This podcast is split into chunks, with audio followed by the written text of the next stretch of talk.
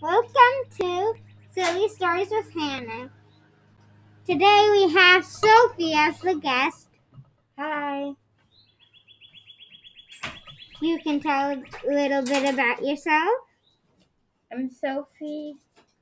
I'm 11 years old, and my best friend is Hannah's sister, Mary Scott. Um, I have two podcasts. One with Mary Scott, Storytime Mashup, and one by myself, which is called um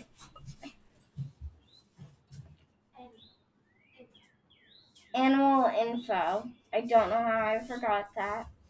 Um, and I'm gonna post the second episode um this coming Wednesday.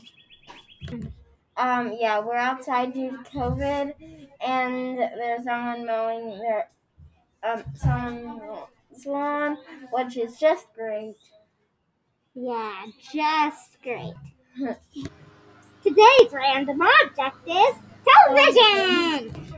Um, so mine so far is um basically someone is watching TV about a television running around places. Uh, and it the t the television that's running around is like traveling the country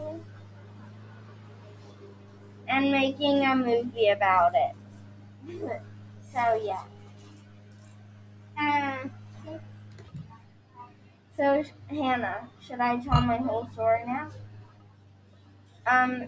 So basically, there's a man watching TV. His name is Fred, and um, he's watching TV about a television running around the country. Um, first the television goes to Vermont, then Georgia, then Colorado, then California, and then New York City, which is where Fred just happens to live. And then Fred looks deep into the TV and sees himself on the other TV.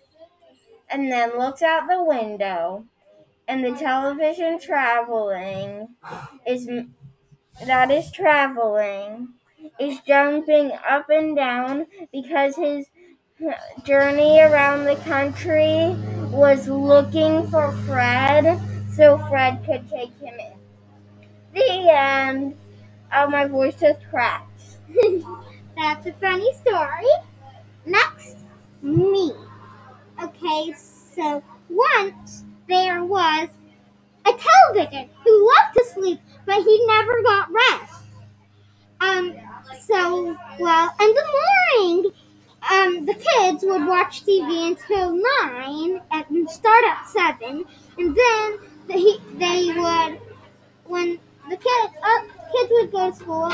One kid would stay home and watch TV, like a movie, for th- two or three hours, and but he only got to rest a little, little bit.